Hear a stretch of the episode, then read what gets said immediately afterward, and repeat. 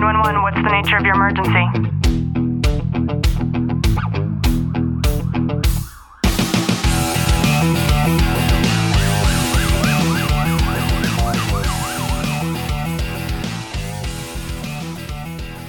Welcome to the Tactical Living Podcast. I'm your host, Ashley Walton, And I'm your co host, Clint Walton.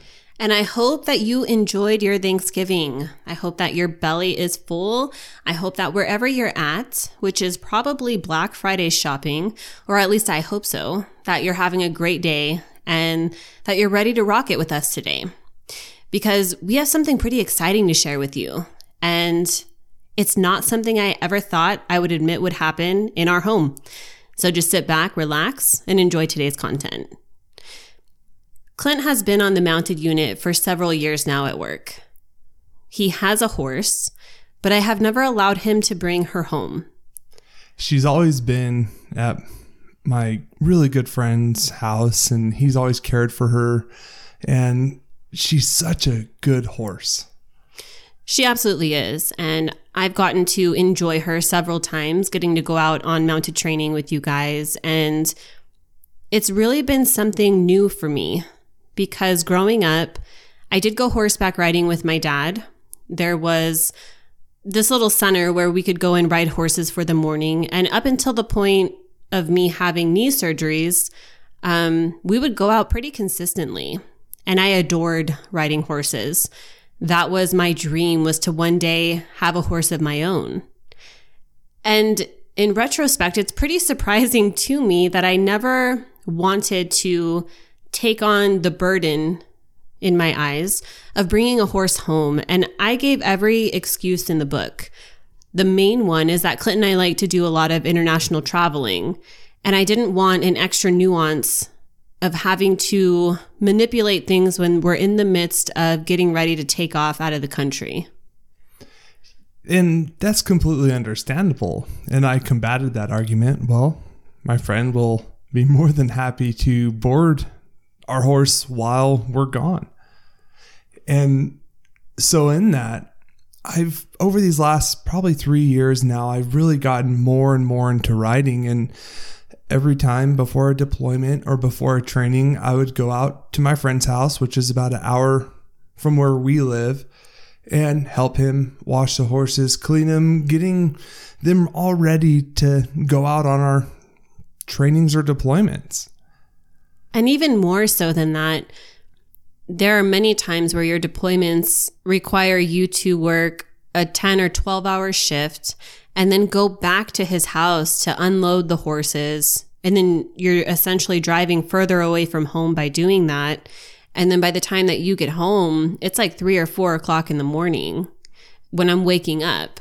And then you're going to sleep, which means it's more time away from one another.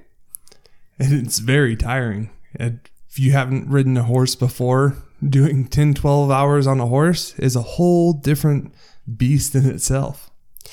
And Clint's partner, the friend that boards the horse, he's tried and tried to get me to really allow him to just bring the horse here. He's even threatened me with just dropping it off one random day and me picturing some horse tied to a post when I got home.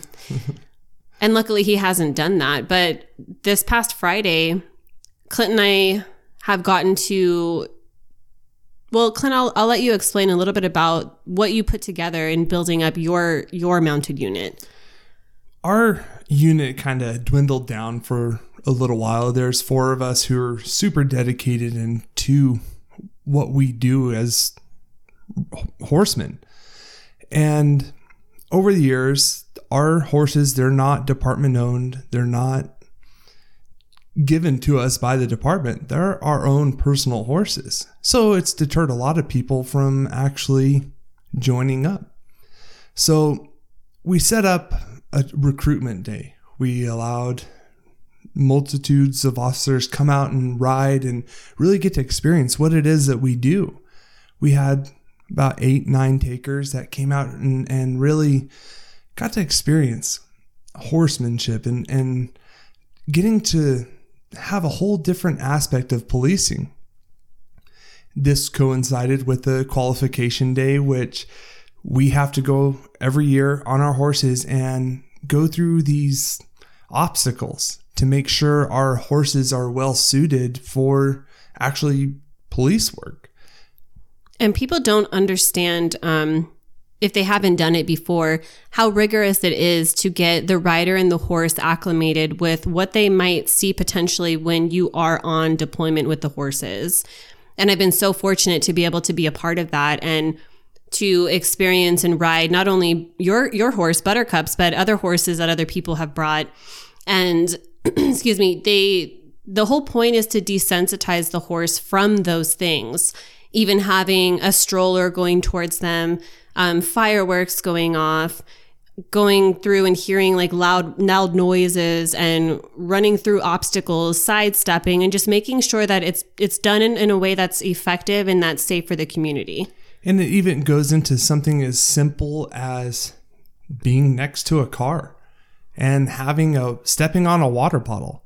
You wouldn't think of this everything everyday thing that we go by is something that could be a traumatic incident for a horse.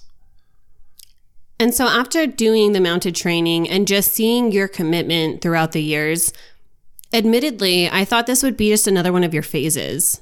We all have things that spark our interest and some of all some of us are are all out players, right? And Clint is certainly one of those. Whether it's spending thousands on a kayak or, you know, a banjo. Yes, we have a banjo that he's played maybe twice. Well, in my defense on that one, you said me learning how to play it was giving you a headache and you didn't want to hear it anymore. You could take that thing anywhere you want. So that's a pretty shitty excuse. but I really didn't know that you would stick with it the way that you have.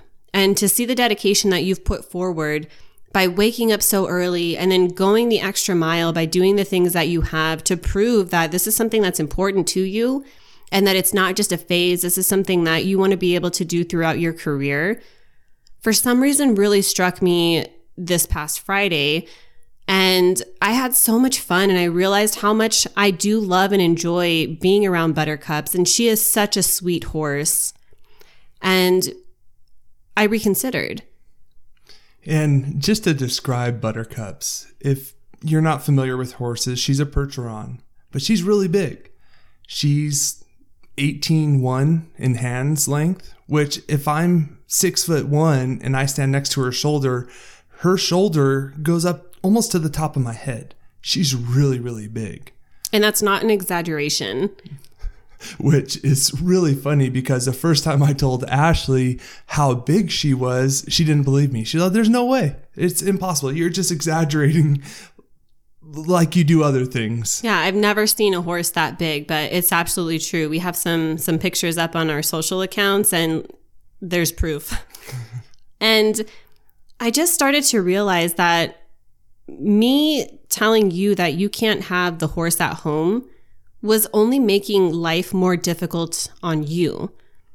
And you being a police officer, it's my duty and my responsibility to do whatever I can to make sure that you're as safe as possible and that things are laid out in a way to where they're as easy as possible for you to be able to effectively do your job. I appreciate that. And you do And everything that we live. Well, thank you, but I do, but I wasn't in this case. And that's the truth. And so that's why I changed my mind. And Clint and I are taking on this huge renovation at our house. We're adding 1,500 square feet on. And so I just decided it was really the perfect time to be able to add on a stable. Let's throw a horse into the mix. Why not? And it's not just one horse, it's actually two horses we're throwing into the mix. And why is that? Because you want them to have babies. and I also want us to be able to have buttercups in a way to where she's in a healthy environment and she can be ridden often. And I know that that's not going to happen as much if there's only one horse. Yeah, and it's something that we both have become passionate about. We enjoy riding and we live in the perfect spot to just saddle up and go. And any of those excuses that I that I've had, I've been able to answer them myself and to really come to terms with the fact that it was just an excuse. That's all that it was. And there's really a resolution to every objection that I had to bringing the horse on. And in saying that, it takes a lot for me to be humble sometimes. And it was really one of those moments where it just hit me. And I had to step back and step down a little bit and allow you to be able to, to have something that you wanted, not for merely a passion and not for something that we can join in and do together, but that would make your job more effective and make things easier on you. And as you sit there, wouldn't you want that for yourself? Is there something that you could do for your spouse to give that to them? And then in turn, realize how good it feels to be able to do that. I can't tell you the boyish smile that Clint had on his face when we were driving home and we had this discussion. I was really trying to keep a straight face because I didn't want her to see that I was so excited, but I couldn't hold it in very long. And when you're able to do that and take a pause sometimes and self reflect and do it in the service of the, the person or the people that you love the most, then you're really able to enjoy your tactical living.